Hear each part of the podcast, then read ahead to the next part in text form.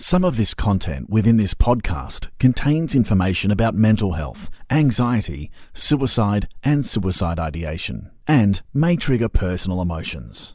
If content of this podcast raises any concerns for you, support is available.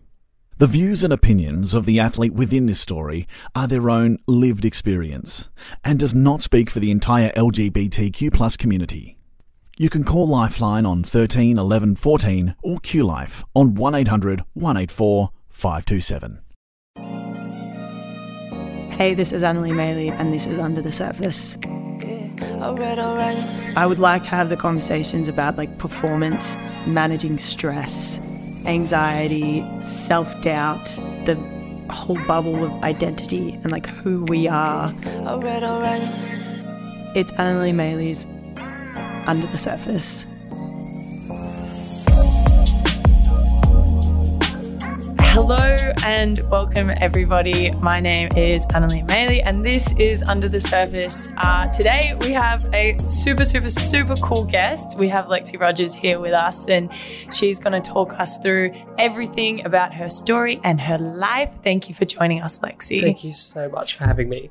It's so exciting. I mean, we've been talking about this for a while, just getting you on and getting people to get to know who you are as a person, as a human. You're pretty cool. You go right.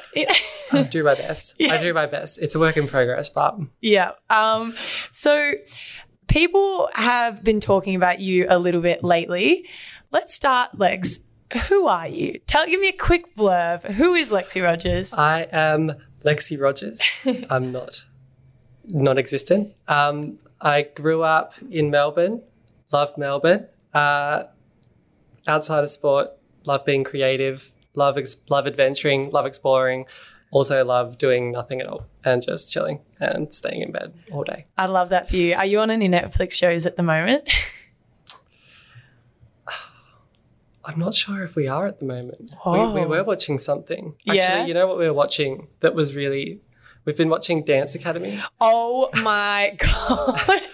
Yes. Like, uh, it's a bit embarrassing to admit, but no, not embarrassing at all. Yeah. That is cinematic genius. yeah, a group of 23 year olds That is actually cinematic genius. Yeah. I have, I reckon, rewatched like all the seasons of Dance Academy because I'm in love with JoJo Siwa um, so many times. like, because it's just, it gets more dramatic every time we watch It's it. It's full on. It's full on, but It's- it's good. It's pretty great. When you say that you're creative, what are some of the things that you do that um, help fuel that side of yourself? Uh, thank like my group of friends, they're all super creative. Mm-hmm. It's a mixed bag. So if we're at someone else's house or if we're at a house, there's someone drawing, there's someone painting, there's someone Mm-hmm. writing. I, I did a lot of music when I was a teenager and a lot of music when I left high school. Um, that's something I love doing and love collaborating with friends with. But I also love writing as well. So I do a lot of writing, nothing anywhere to see. So don't Yet. go looking Watch for this writing space. stuff. Yeah. Maybe. um, but yeah, we're always doing something. And there's always someone doing something interesting. So even just sitting back and watching what other people do is always great. That's really cool. Were you like that even as a kid? Like that that was something that you did or was that something that you kind of grew into later in I- life? I was I was forced into playing an instrument. Yeah. All of my siblings were forced into playing an instrument. Um, so I sort of was doing that when I was younger, and I loved doing that. Um, but kind of didn't as well because we were forced into doing it. So I loved it, hated it, left it, and then came back to it, and now Yeah. I really love it, and I'm glad I have the skill. Yeah, that's fair. I wish my parents forced me into playing an instrument because I am hopeless. Like, like my my younger brother can play the guitar and just like pick up and just kind of like he hears a song and he's like, oh yeah, chords, you know, and he can just Yeah. do anything and he'll pass me the guitar and I'll be like, ding, like and that's that's the end of my expertise Yeah. in that area. Um, just kind of as I guess as we talk about you as a kid, who are you as a kid? What were you like, and how would people describe you? Uh, it's interesting. I'm the youngest of 3 So I've got an older brother and older sister, and then it's me. Um, I always was quite a shy and quiet kid, I always thought. Um, kept to myself a bit, but was always super active, like always in the backyard running around playing with brother, playing with sister. Yeah. So that was great. Um, but yeah, shy kid, didn't do a whole lot of talking. I- If I got comfortable with people, then I was a distraction in class. The general consensus. I think every report I ever had from from school, from start to finish, was they're a distraction. They class. distract people. Yeah. Literally same. Yeah. Literally same. I feel like those are the best type of people because we make everybody else have fun. Yeah, exactly. You gotta have fun while you're doing it. Exactly, exactly. So, what was your schooling experience like? Where did you Where did you grow up to start off with, and where Where did you go to school? Uh, I grew up in a place called Montrose. Um, if you're from Melbourne, you probably know where it is, but it's like a little town at the bottom of Mount Dandenong, kind of just before the Yarra Ranges. Very beautiful place to grow up. Lovely. Loved the mountain, loved the Yarra Valley. Um, I went to school locally, so just primary school up the road, um, and had a pretty pretty normal primary school, normal experience. Um, and then went to high school at a place called Billanook College in Mooroolbark. Oh my god, I know Billanook. We used to play volleyball against Billanook. Well, save that for later because there's a lot of volleyball in this story. Oh my god, great! I'm so excited. Yeah. Okay, continue. Um, so went to Billanook College, which was again a great school, great environment, a great culture. Um, got along pretty easily with people. Played a lot of sport and endless sport, so that was always a, a fixture. Um, and yeah, it was pretty pretty standard stuff, like pretty pretty regular stuff. If when it wasn't behind the scenes, yeah. yeah. Would you say that you had a pretty good su- support system around you in high school and stuff like that? Or because I also I am of the idea that no one enjoys high school, but that's just my complete bias. I know many people that are like, "Oh yeah, I loved it," but I'm like, "No, you didn't. You're lying." Like, what was? Did you enjoy high school? Was that like something that was fun for you? Uh, I didn't like I didn't enjoy going to high school, and I didn't enjoy doing what high school is supposed to be. yeah, But I loved going and distracting others and Yeah, mucking yeah. around with friends. Like that's that's what I went there for. yeah, Um, so yeah, I did quite enjoy it, especially by the end when when we'd all been together for so long, and with sport too. That was a big thing. Like yeah, lunchtimes, after school, before school, there was always typically volleyball. yeah. Um, so I always looked forward to that as well. the community of sport is pretty cool. Hey, how did you get into?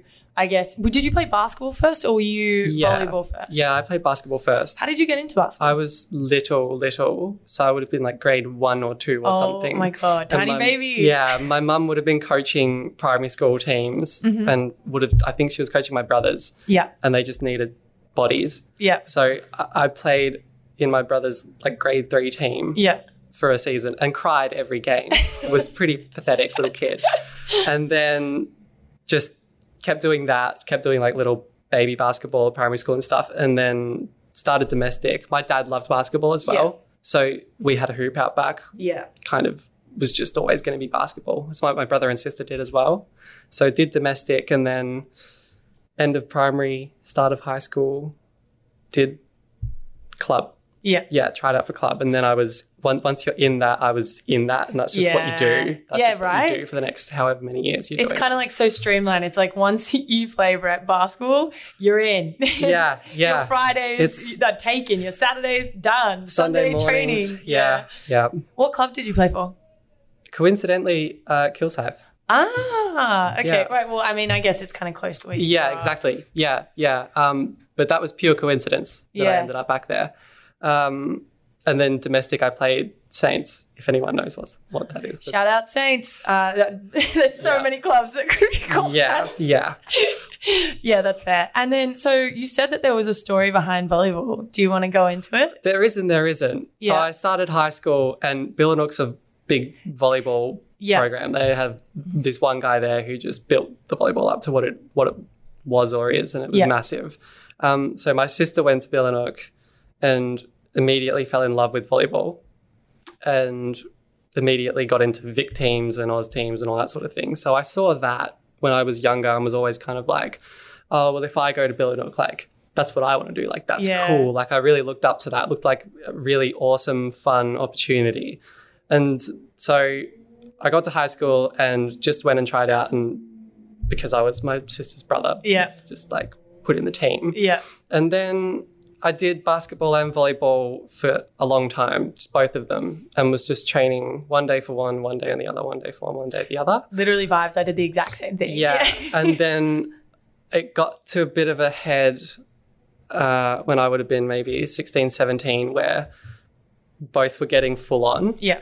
There was like the Vic stuff going on with with basketball, um, or the Vic camps, and then there was still the Vic stuff I'd been doing for a while with volleyball, but the opportunity to do some Oz stuff as well. Yeah. So I kind of just took the opportunity to do the volleyball stuff. Yeah. And that's when I stepped away from basketball because volleyball, could, I could travel around the country. I could do, go, I went overseas with it a couple times. Yeah. Like that opportunity was in my head. I was like, that's going to be awesome. Like Yeah. that, that'll be unforgettable. Whereas basketball, I'll probably just hate doing a bunch of camps and more training and more this. And and I, I was a lot more integrated with volleyball community than than basketball. I Mm-hmm. was still really shy at basketball and didn't talk much and wasn't very loud. Yeah. But volleyball, I was people knew who I was. Yeah. And I was fun and I was better at volleyball as Yeah. well. So yeah, I made that choice and then stepped away from basketball.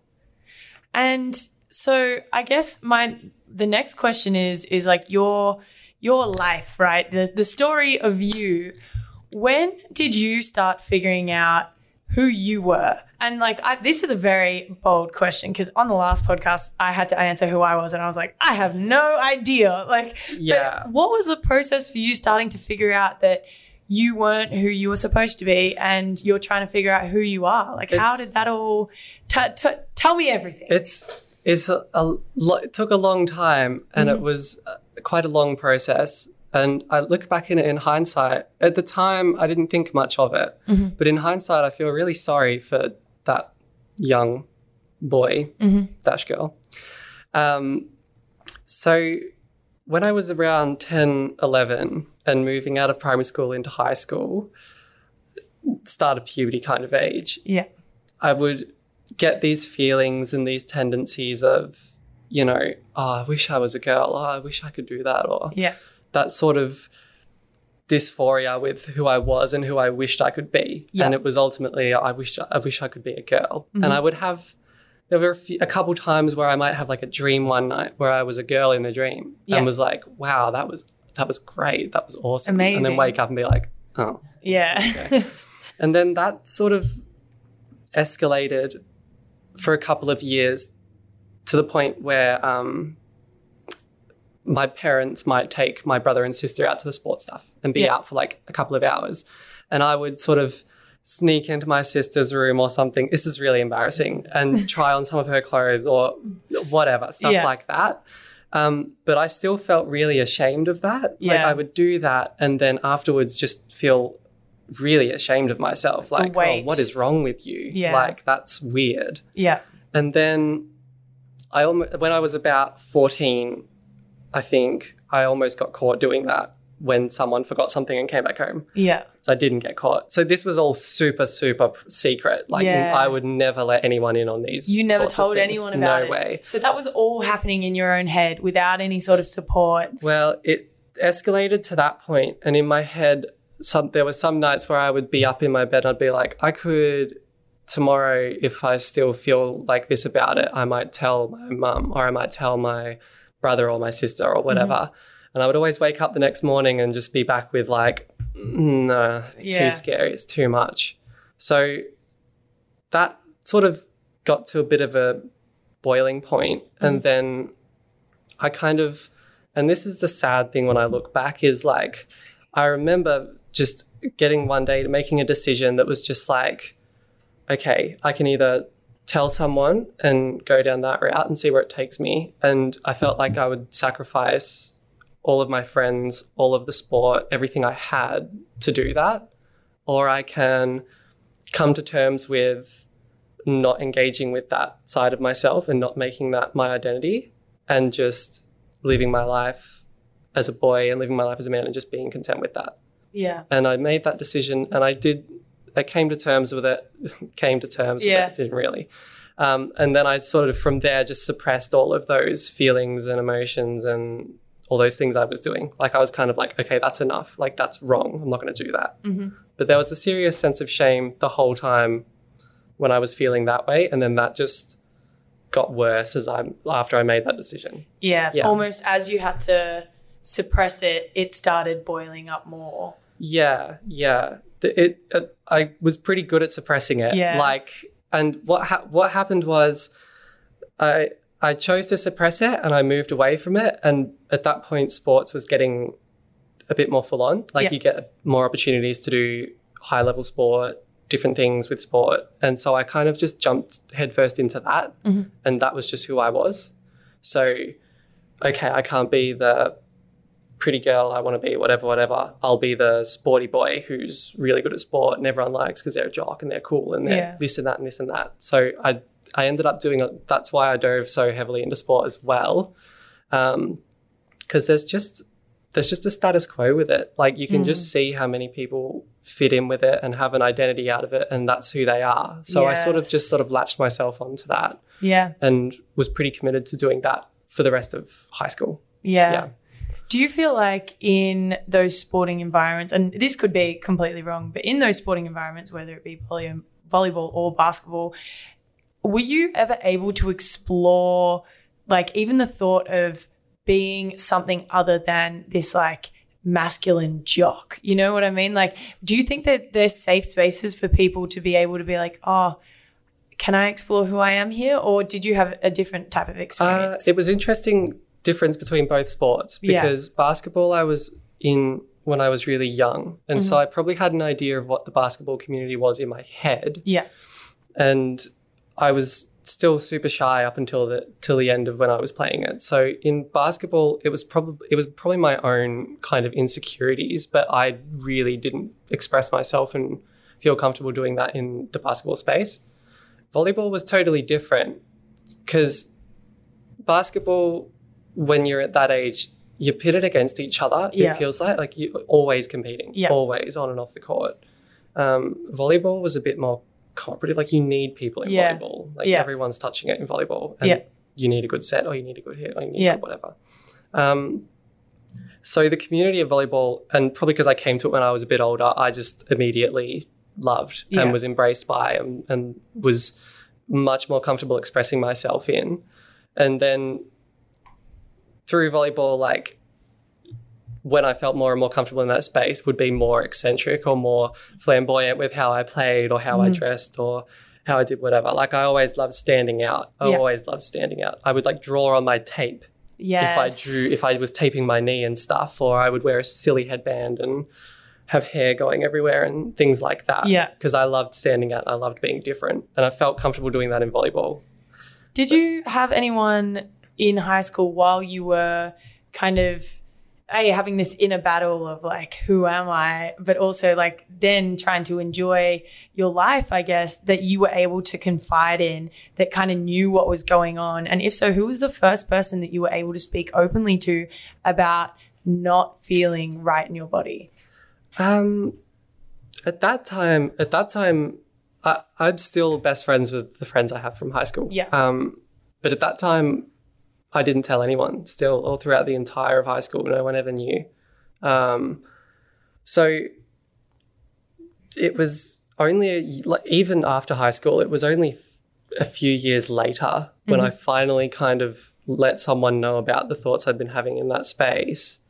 Um, and the floodgates opened a bit. But I feel it's it's in hindsight, I could have told them. I could Yeah. have told them when I was like year seven or year eight or Yeah. something. They wouldn't have cared. It just would have been what it was. it's like the perception it's like we always think that other people will react completely differently hey Yeah. it's like Yeah. um and we were talking about this the other day it's like we're both very highly anxious people right so Yeah. the the thought process of like telling someone something and then being like oh my god but then they're gonna never talk to me again it's Yeah. like Yeah. like we almost need to trust that you know the people around us are in our lives for a reason hey Yeah. it's kind of it's kind of hectic there. Especially in high school when there's such a kind of yeah like there's a huge fear of judgment. Everyone has a fear of judgment, but there's also a pretty big, at least at my school, big divide with the boys and the girls. Yeah. And when you're a part of like the boys group or Yeah. a group of the boys, Mhm. it's you feel like you're gonna if if I did tell anyone like I'm gonna be outcast, like I'm gonna be so alone Yeah. if I do that. Were you a part of that quote unquote the boys in high school? No, definitely not. We were d- no. I wasn't stereotypical jock, Yeah. you know, meathead, let's go bash each other up on the oval or whatever. Like like we were pretty weird still. Like we were Yeah. definitely kind Quirky. of in the middle. Yeah. Yeah. Yeah.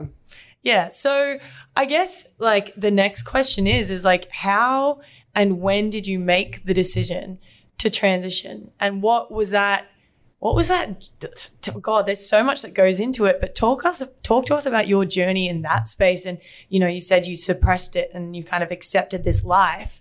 At what point and then from that point were you like all right well i'm going to live as truly who i am That it's so I went through high school and mm-hmm. it's su- super suppressed, super suppressed. Like mm-hmm. There's a ten locks on that door and that's not getting out ever. Yeah, And that yeah. became normal. Like Yeah. that just became part of my life. yeah So I got pretty comfortable with that. Um, un- really unhealthy, but became quite comfortable with that. yeah And then after high school, sort of felt I could either pursue volleyball or uh, go to uni.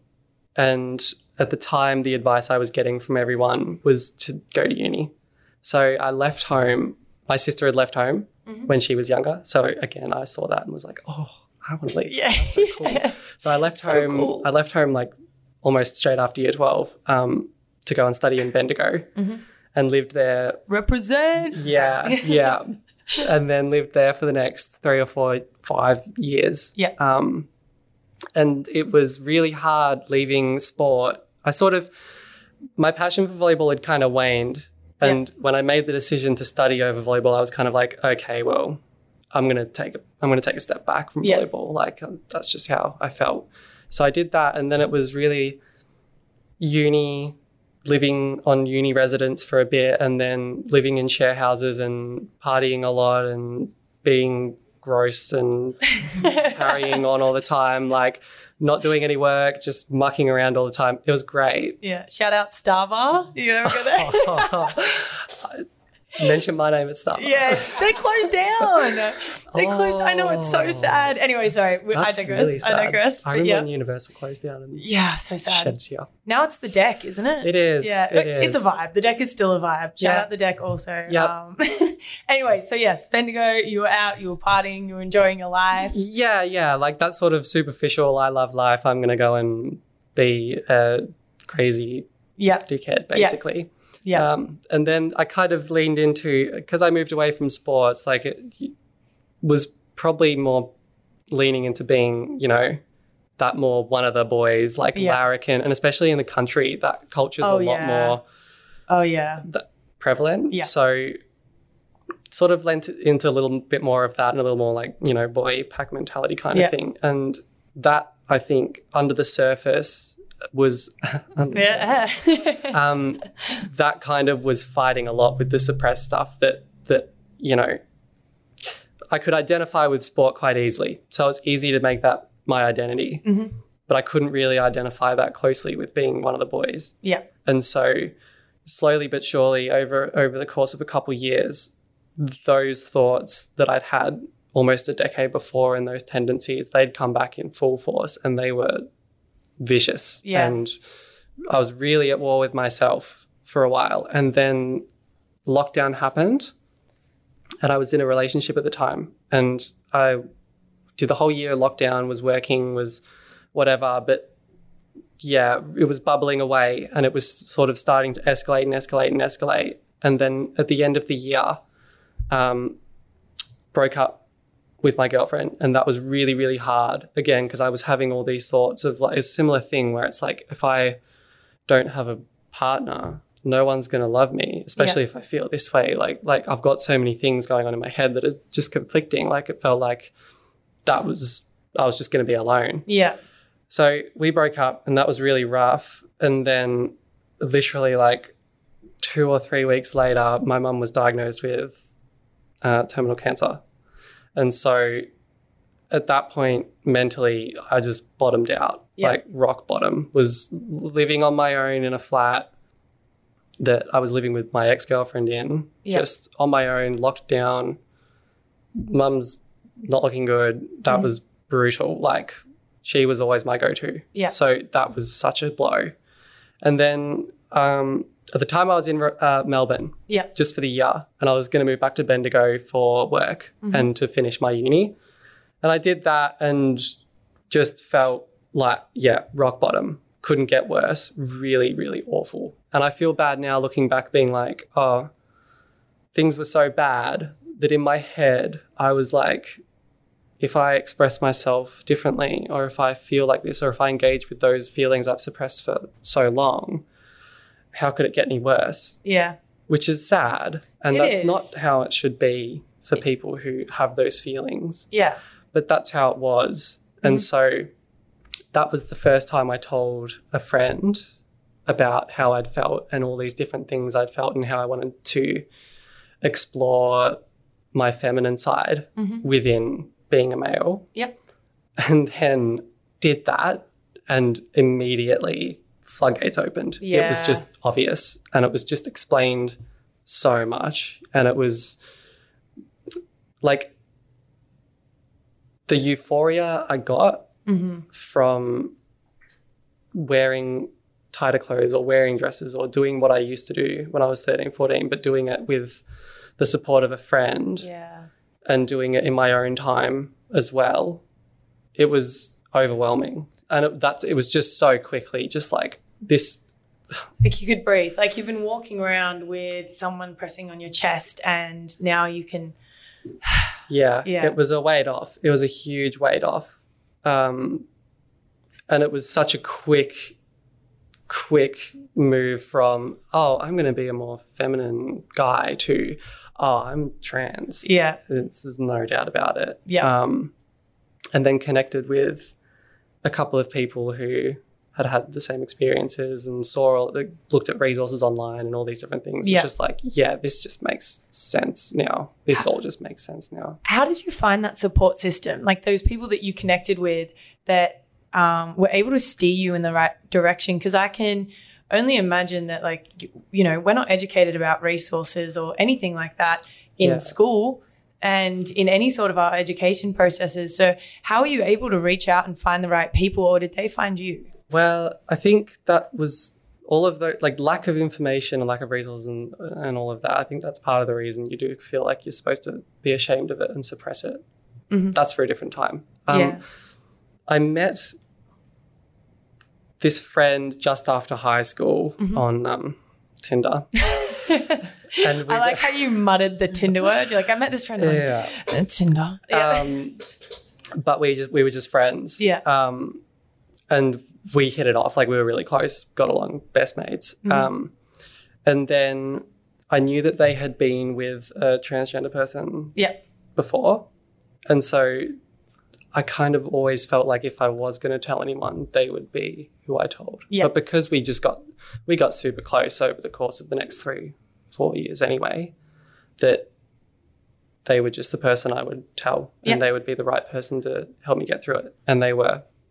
And they connected you with the people that you needed to talk to. Um, we discussed it. Um, we did. We just talked about it at length. So the first, the first stage was kind of just like airing everything out. and Here's 10 years of suppression. Yeah, Catch yeah, this. um, Yeah. it was a lot, and it took weeks to sort of wrap my head around the whole what it, what everything was and what it was going to look like. And then they encouraged me to call a gender health clinic in Ballarat, which I did, and um, they p- were just sent through all kinds of resources, all kinds of different doctors, all kinds of different everything, and it was from there that that everything just kept flowing through. But from the decision when I told them and started engaging with all that girly stuff that I wanted to, and then realized that I was trans, I kind of just started telling everyone. yeah. Yeah.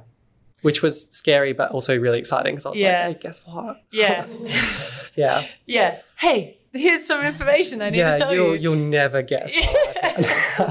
Did you have anyone in your life that was like, yeah, no shit, you know? uh, very few. really? very Okay. Yep.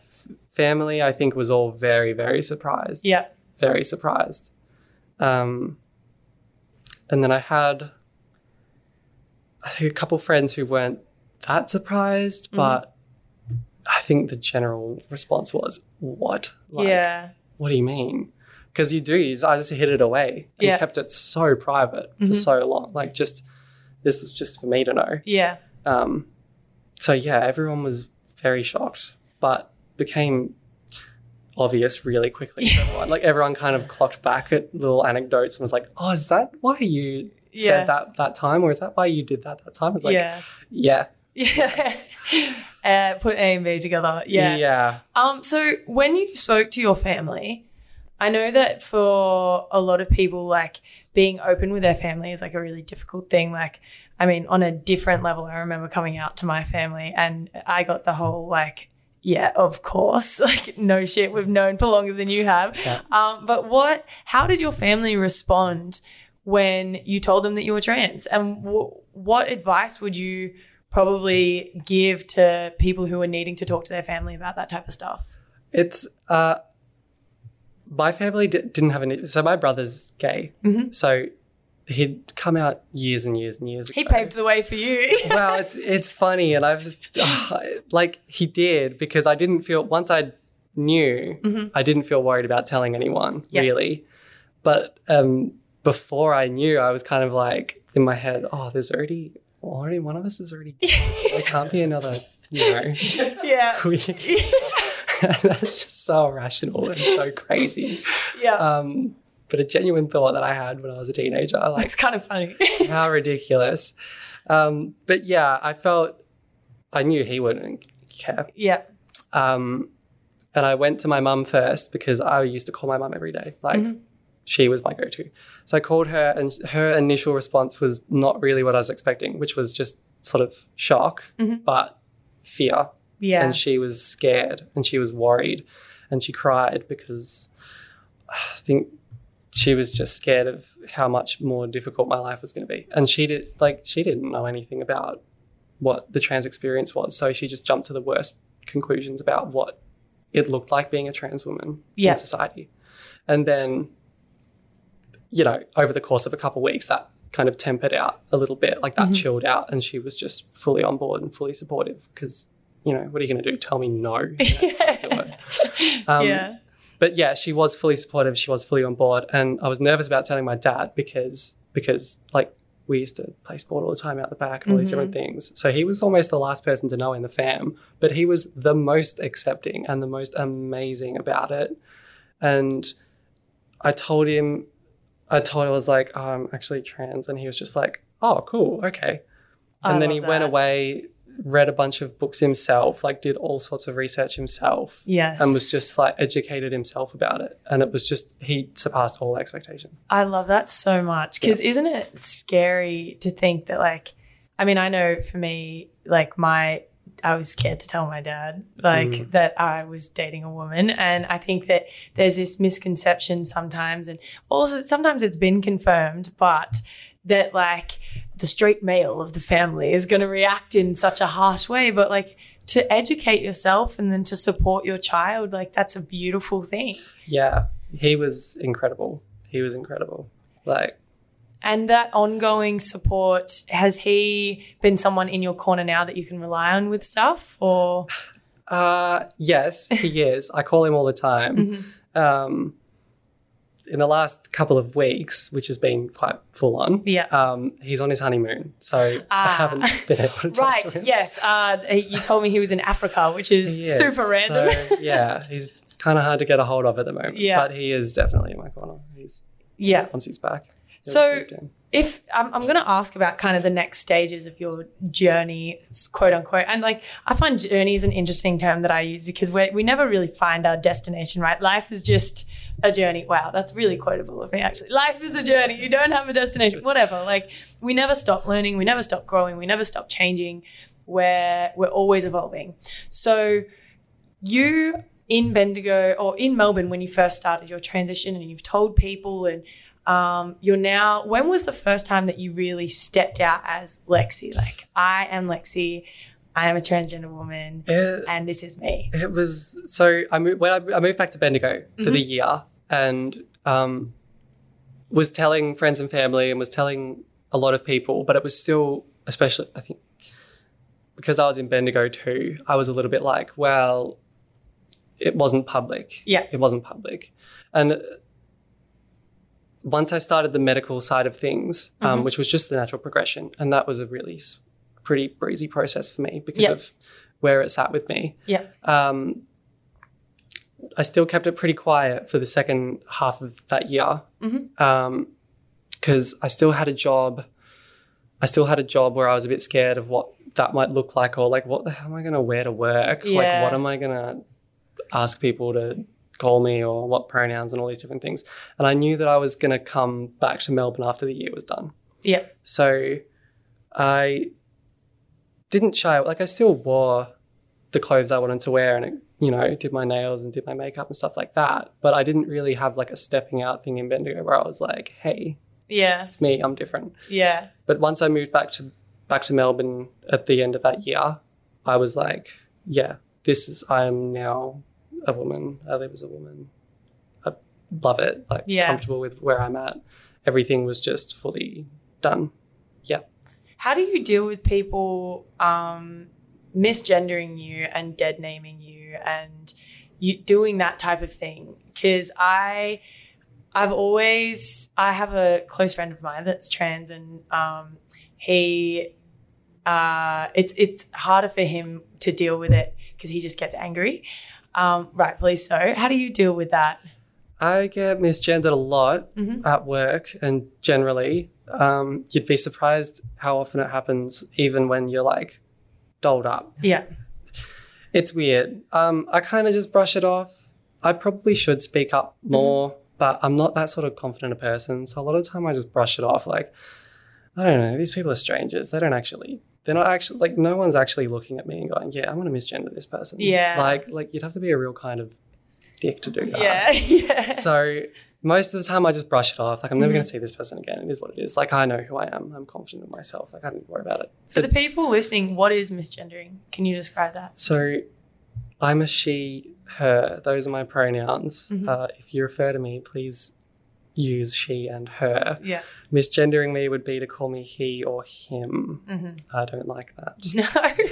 No. Um, I don't think anyone would. So yeah, Mhm. it's it's changing. It's definitely getting better, especially in uh, the workplace. Like like there was a real cons- like real effort at my workplace to push the pronouns and everyone lets you know their pronouns. Everyone's super respectful of it. So it's changing. It's just it's a long process. Like it's take it takes time. yeah, for sure. I, I guess then, like in your last kind of year, um, and last, I, I guess, a little bit, like being able to be yourself. What is the main difference between like just feeling like you are who you're supposed to be and the way that you kind of were throughout, you know, your later high school, early uni days? Like, what is the main difference between the way that you are, I guess? I just feel like I'm can be open with everyone. Yeah. now. Like I'm just not hiding anything. I don't have anything I need to be worried about in the back of my head about who I am and how I look and all these different things. Like it's just so much it's just freedom. Like Yeah. it's just in my head, it's just freedom to just be myself and not constantly have to question, you know, whether or not I want to do something or look a certain way or be a be a certain person.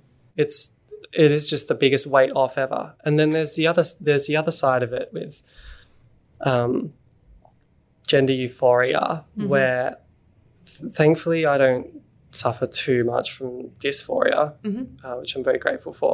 But Can you describe what gender dysphoria is? yeah, I'll do my best. Yeah. Um, it's it's different for everyone, I think, Mhm. but it's if you have, uh, and I think everyone gets it too. Like I this isn't just a transgender thing. Yeah. Mhm. Like a part of you, whether it's physical or emotional or anything that doesn't align with your gender in the case of gender dysphoria, but just you as a person. So, you know, a stereotypical examples would be a trans woman gets gender dysphoria because of her Adam's apple Yeah. or because of her, you know, Yeah. downstairs area Yeah. or hairline or things like that. Mhm. Um, so that's dysphoria, and it can be seriously, seriously bad for people. Like Yeah. Mm-hmm. really, really harmful mentally for a lot of people. Um, and so medical transitioning is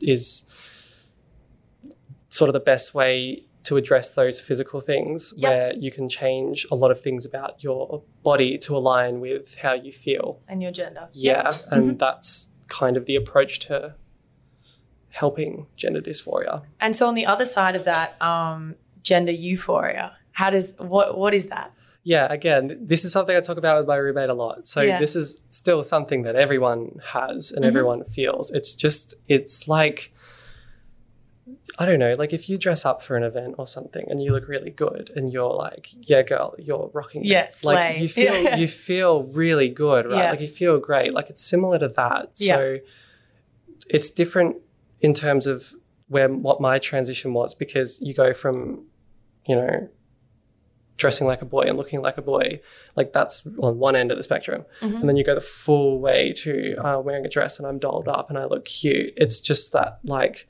it's so affirming and it's so Mm-hmm. exciting to be able to finally express yourself like that. It's just an overwhelming joy. Yeah. Like, oh, I love this. Yeah. I love how I look. And there's so many different things that go into it that just give you that sense of fulfillment Yeah. and love of, you know, feminine things if that's what that's what makes you euphoric or masculine things if that's what makes you euphoric. But Yeah. I think it's something everyone experiences. Absolutely. And I mean, I can give an example so um, people can understand, like, on, you know, I I have experienced this in things like, so the WNBL Awards, I wore a dress.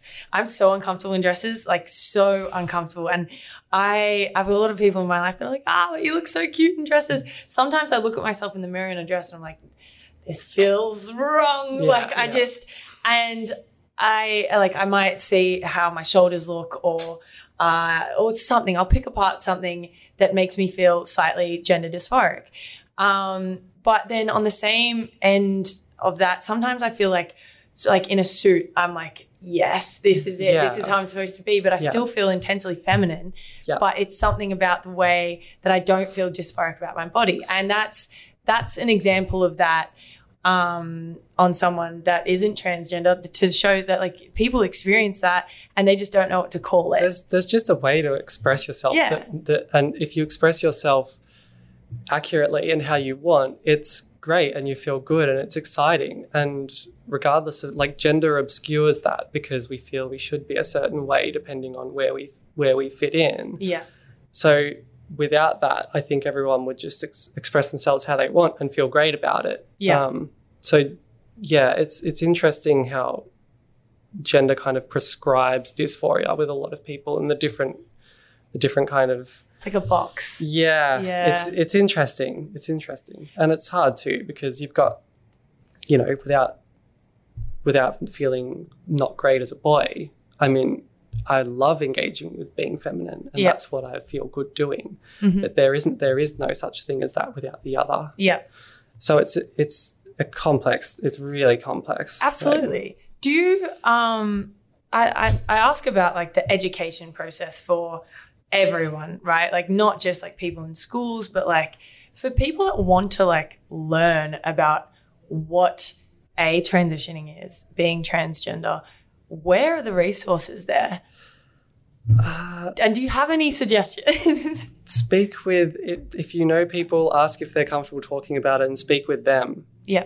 the big thing I would say to anyone who's interested in learning about transitioning is that it's not it's not a one size fits all. Yeah. Everyone's transition is very very different. In terms of resources, you can just go and search up and look up. I Yeah. found there's one called TransHub. Yeah. It's New South Wales government thing. That's fantastic. That's what I looked at when I was looking at these things. Or just talk to talk to a gender gender health clinic mm-hmm. they're happy to hook you up with those resources. That's what they do. So yeah, I would I would definitely go and look. There's stuff out there, but the big one is you know, it it's hard to teach people about something that's so subjective. Yeah. Yeah, because it's such an individual experience for everyone, right? Yeah, like I think that there's this misconception out there that transgender people all fit into a box, right? Like everyone's transition is the same, and it's so completely not the case. no way, no way, no. Mine would be super different to other people's, mm-hmm. super different to other people's, and there'd be a lot of people who were comfortable when they were younger and made that choice that I didn't and transitioned and their transition would be totally different or people who are older and they have no idea why what the feelings even are Yeah. and then it's the process of figuring that out and then coming to terms with that themselves like it's just it's, it's so different everyone has a different brain Yeah. so everyone goes about it in a very very different way Different experience. yeah Your day to day now and support systems, I talk a lot about support, support systems and how important it is for us just as people to have people around us that we can trust. And do you have a really great support system just in your general life now, day to day, that just understand you for who you are? Yeah, it's yeah, it's super strong. It's not huge. It's my family and friends I've had forever. Mm-hmm. But we're all so tight. We're all so tight knit. I could go to them with anything and they'd be great. And even coming into basketball, there's a lot of people who have given me so much and done so much for me in this space that that I have a lot of support Yeah. from a lot of people. And that's been amazing. What this is the question that like the one that has been asked over and over and over and over. Why did you decide to come back to basketball? Uh, because I love it. Mm-hmm. Because I love it. I always in playing the sport, just the actual sport, playing it. Basketball was always my first love, Mm-hmm. and I'll always love it. And when I transitioned, I kind of it went through my head. I was like, if you do this, then you're not going to be playing sport. Mm-hmm. Um, and that was tough, but that was the decision that I, I made in my head. And it was only through, like, I, I still w- shoot around all the time Yeah. during that time. Like, I'd still just go and work out and shoot around and all that sort of stuff because I love doing it. Yeah. And it was only through a work event, someone was watching me play and they were like, hey, do you play for someone? Would you be interested in playing for someone? And the penny just sort of dropped again where I was like, yeah, actually, I would. If that's an option, I'd love to. Yeah. Like, that'd be great. And then things just sort of progressed into what they are now, where every time I'm on the basketball court, every time with the girls, every time I've got anything going on that's to do with playing basketball, it's just a, it's just a gift. Like, Yeah. I never thought I'd be here. I never thought I'd be playing basketball again. I never thought I'd be playing basketball at this level again. Yeah. And it's super exciting, super grateful. So stepping into that Kilsyth team, what was it like? Was that scary for you to then make that step, or did it feel natural? And um, how how was the team? And like, just tell me about that. Like, how that was for you? Because making that decision in itself would have been scary. But then, how was like you know your first practice? You know, went like Mm-hmm. to a session and was so nervous, Yeah. like super nervous, Mhm. because I didn't know what to expect from the club or the girls or anyone. So I was pretty scared, and I was pretty bad as well. like, had a shocking session. Couldn't run out this training session Yeah. because I was just not fit enough. yeah, Um, and then they broke for the year. So I went to one session, sort of felt like I embarrassed myself a bit, and then was like, okay, I, I had been invited to come back and do some more sessions if I wanted to. Mm-hmm. And I was like, okay, well, if I'm going to do that, I should probably not take a break. and then I just spent, did spend all my own time mm-hmm. getting fitter and getting some touch, and mm-hmm. then came back the year of this year and sort of did a like we did a couple of sessions. Some of the girls would just come in and we'd play three on three or something, or like really chill stuff, and that was really great to sort of dip my feet back in and get back into it. Um, and then once training sessions started up again, it was seamless. Like felt like part, felt confident in my playing ability, felt confident in being a part of the team. All of the girls have been so welcoming, so lovely, so much better than I ever thought anyone could be in this space. I can't give them enough credit with how they've gone about this situation. Um, and the same with all the coaching and Yeah. even the club. They've all been so welcoming. They all ask me the right questions. They all are really sensitive to what, you know, could be an issue for me and Yeah. how to how to go about it and how to address these different things. But it's been amazing. yeah. Yeah. You're just like the the crazy thing is is I, I remember when we connected just the other day, I was like, Lex is just a girl that wants to play basketball. Like she's just one of the girls that wants to play basketball. And it's it's a I believe that basketball is a really special thing to so many people. And like hearing you talk about it, I'm like, it's just a something that you enjoy doing. And I think that, you know, it's it's special that you were able to hold on to that throughout your transition and, and your life, like to be able to have sport is like as and not fully identify with it either, but like have it as a part of us. It's super special, and we we can't underplay that. And I guess um like moving forward, not just in basketball, but in in your life, the life of Lexi, your next like, do you have goals that you're looking forward to in you know your outside life? Um, like you know, I ask people these questions, and sometimes it's like buy a house, start a studio. You know, like do you have like these overarching goals? Are you a goal setter, or are you just like you know what, I'm taking it one day at a time? I used to, Mhm. and I used to run myself in circles a bit with focusing on what I wanted to do and how I was going to get there. And so I try not to now because Yeah. I just focus on it too much. Yeah, I really want to, one, I want to play good basketball. Mhm. I want to have a, a good basketball career. yep, Um, I'm committed to, to playing basketball and I want to make it my career. Yep. And that's sort of the most I've committed to for the next however long that Yep. may be.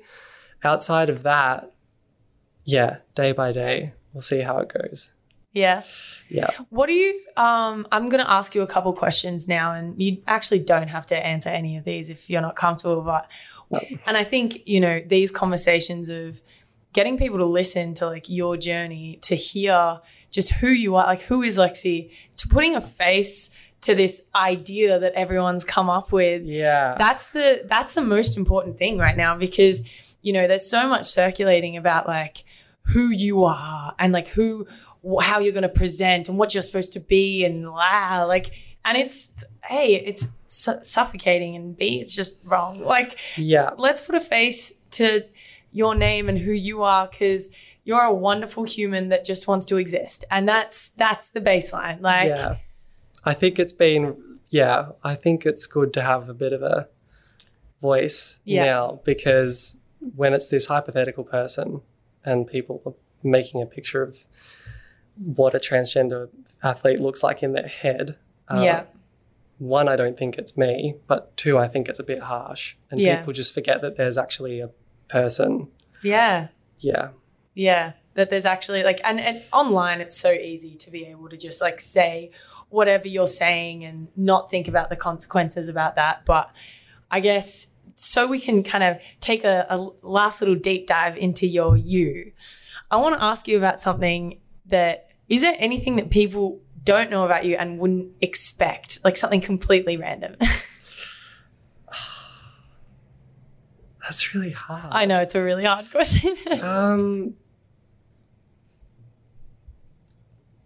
I really love disco music. that is the best. That is the best answer. Oh, That's so It's random. that interesting, but I know I didn't know anyone that likes disco music. Oh, so there, you go. go. There you You're go. my first disco music liker. Yeah, obsessed. I love that for you. Now I- I'm just picturing you now with like a nine a 60s outfit on, just like Oh, you know, Yeah. yeah. If there's places like that, that's where I'd be. I'm sure there is. Brunswick Street and Smith Street, surely there's a disco vibe along there somewhere. somewhere. It does exist. If I've got headphones in, that's That's what you're listening to? The that- Gees? That's what I work out. That's workout music. Disco music is your workout music? Yeah, yeah. That's actually the best. Um, okay, so then you now sitting here on a podcast with me talking about who you are. What would you say to your younger self if that if you got the opportunity to sit down and look at your younger self and be like, "Hey, this is what, what's going to happen to you." What would you say? What would you, your advice be, and what would you warn them of? Oh. Buckle up, kiddo. it's going to be a bit of a journey.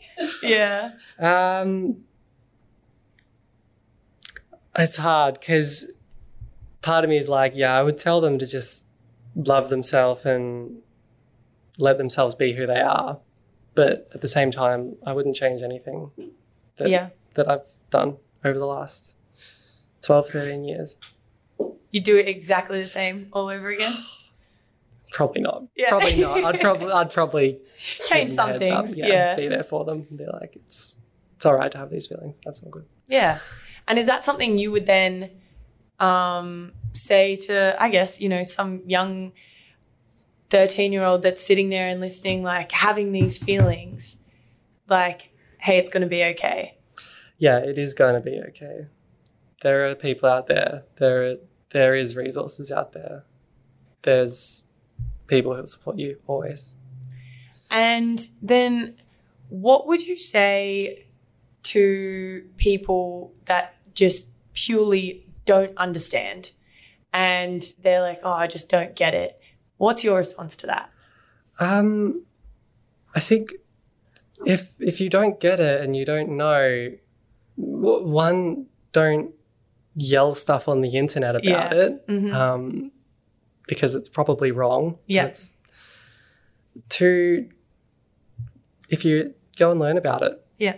go and ask people about it. Go and look online. Go and talk to people about it Yeah. because even people, it was even people who would consider themselves educated, I think a lot of the time Yeah.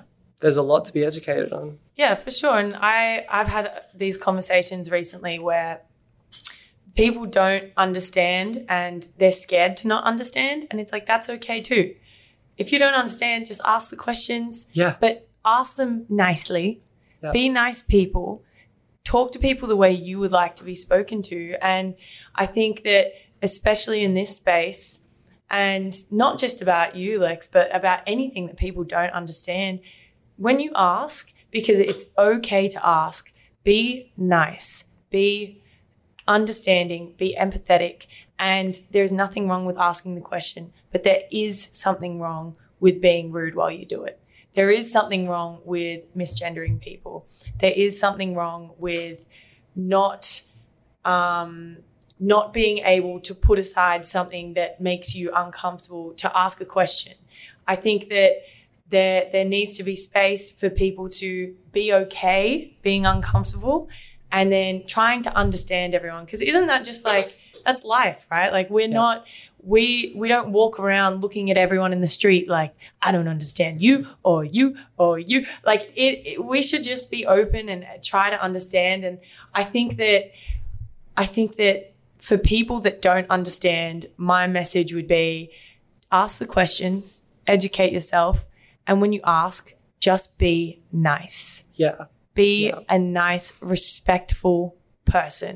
And then you can't actually go wrong if you conduct yourself with respect. yeah. And I guess for for me and and for you and for for everyone else listening, what would be something that people just don't understand about your situation if you're willing to share anything? Um, a lot, Yeah. a lot, most of it, because I am very sensitive to the fact that it's a novel situation. Yeah. it's a complex one, um, and it's gonna take time to explain things to people and educate people, and for people to understand where I come from, who I am, all of these different things. Um, I just think they need to take the time to listen Mhm. and not let their not let their biases or not let their sort of opinions get in the way of of listening to what I'm saying. I think. Yeah. Yeah. Absolutely. I love that answer. I really love that answer.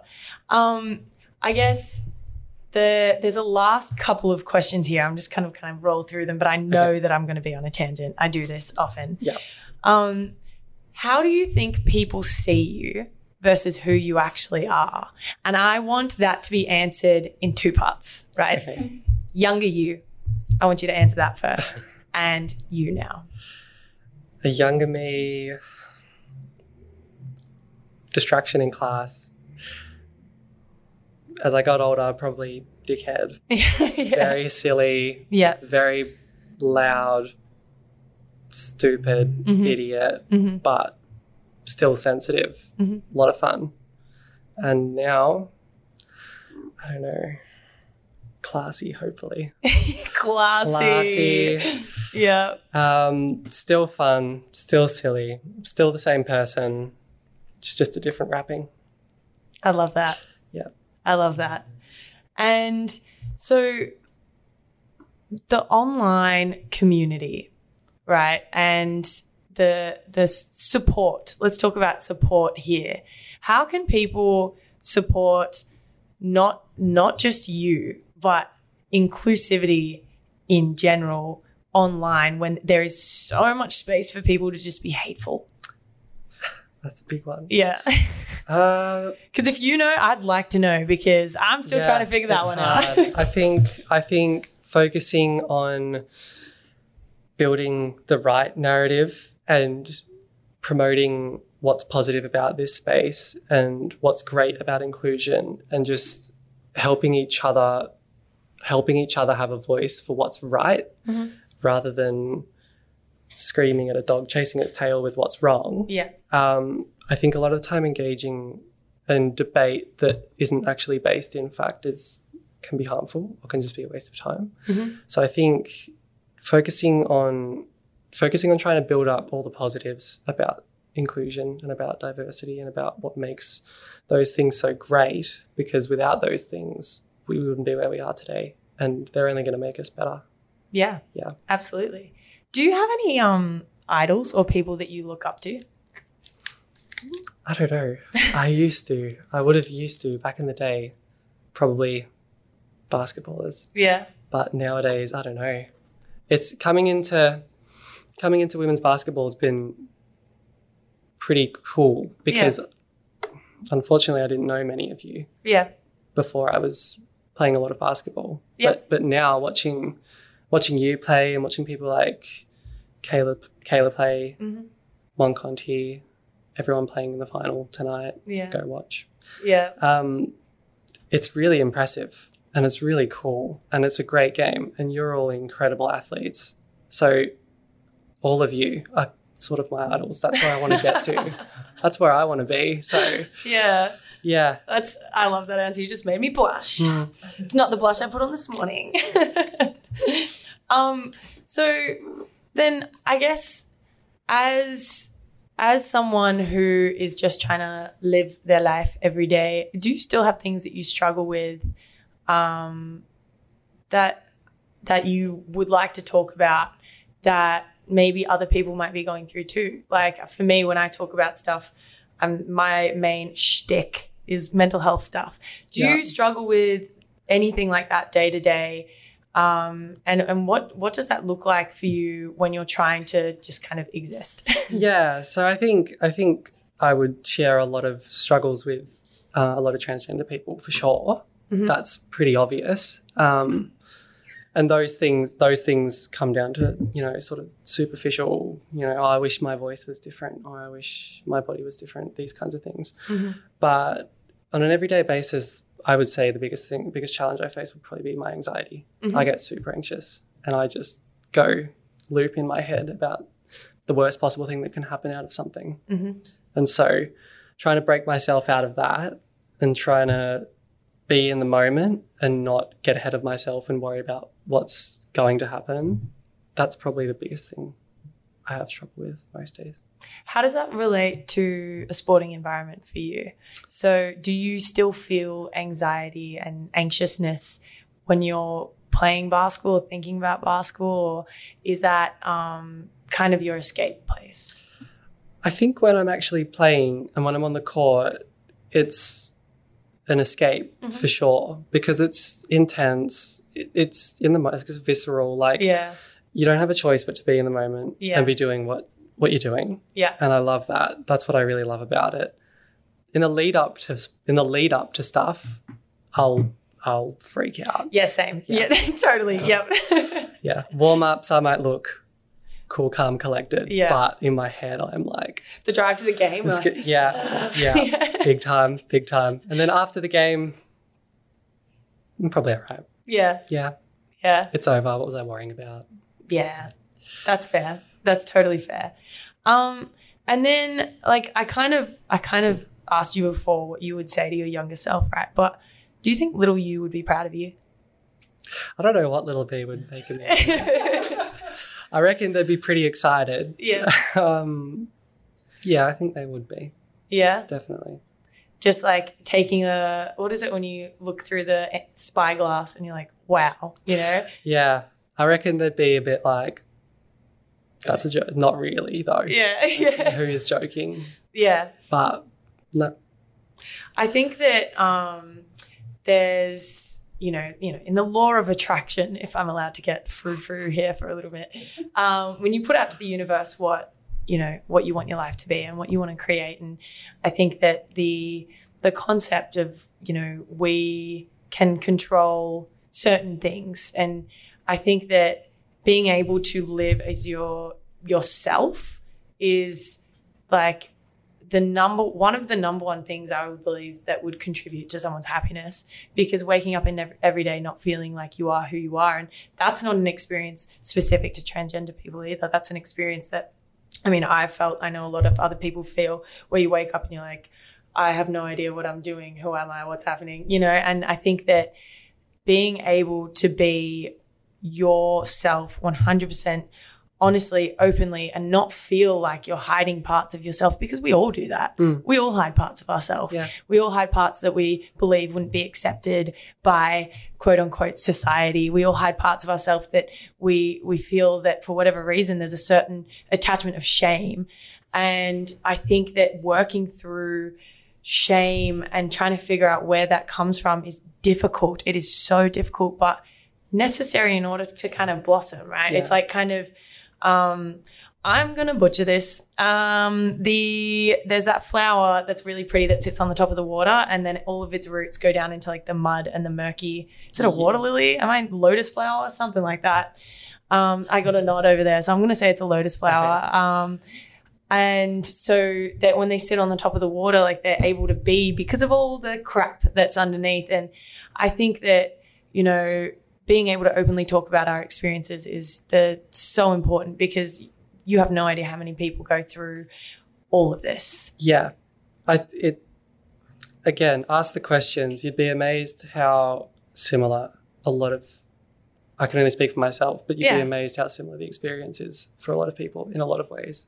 And to to to finish up, I kind of want to ask you what is something that you would ask of people in the next couple weeks moving forward as you, you're just trying to figure out how to exist in this space and what what are you asking of people to you know like for me I would say I'm asking people to be nice and to and to treat me and you and everyone else with respect. What are you asking of people over the next couple of weeks? Yeah, please be nice.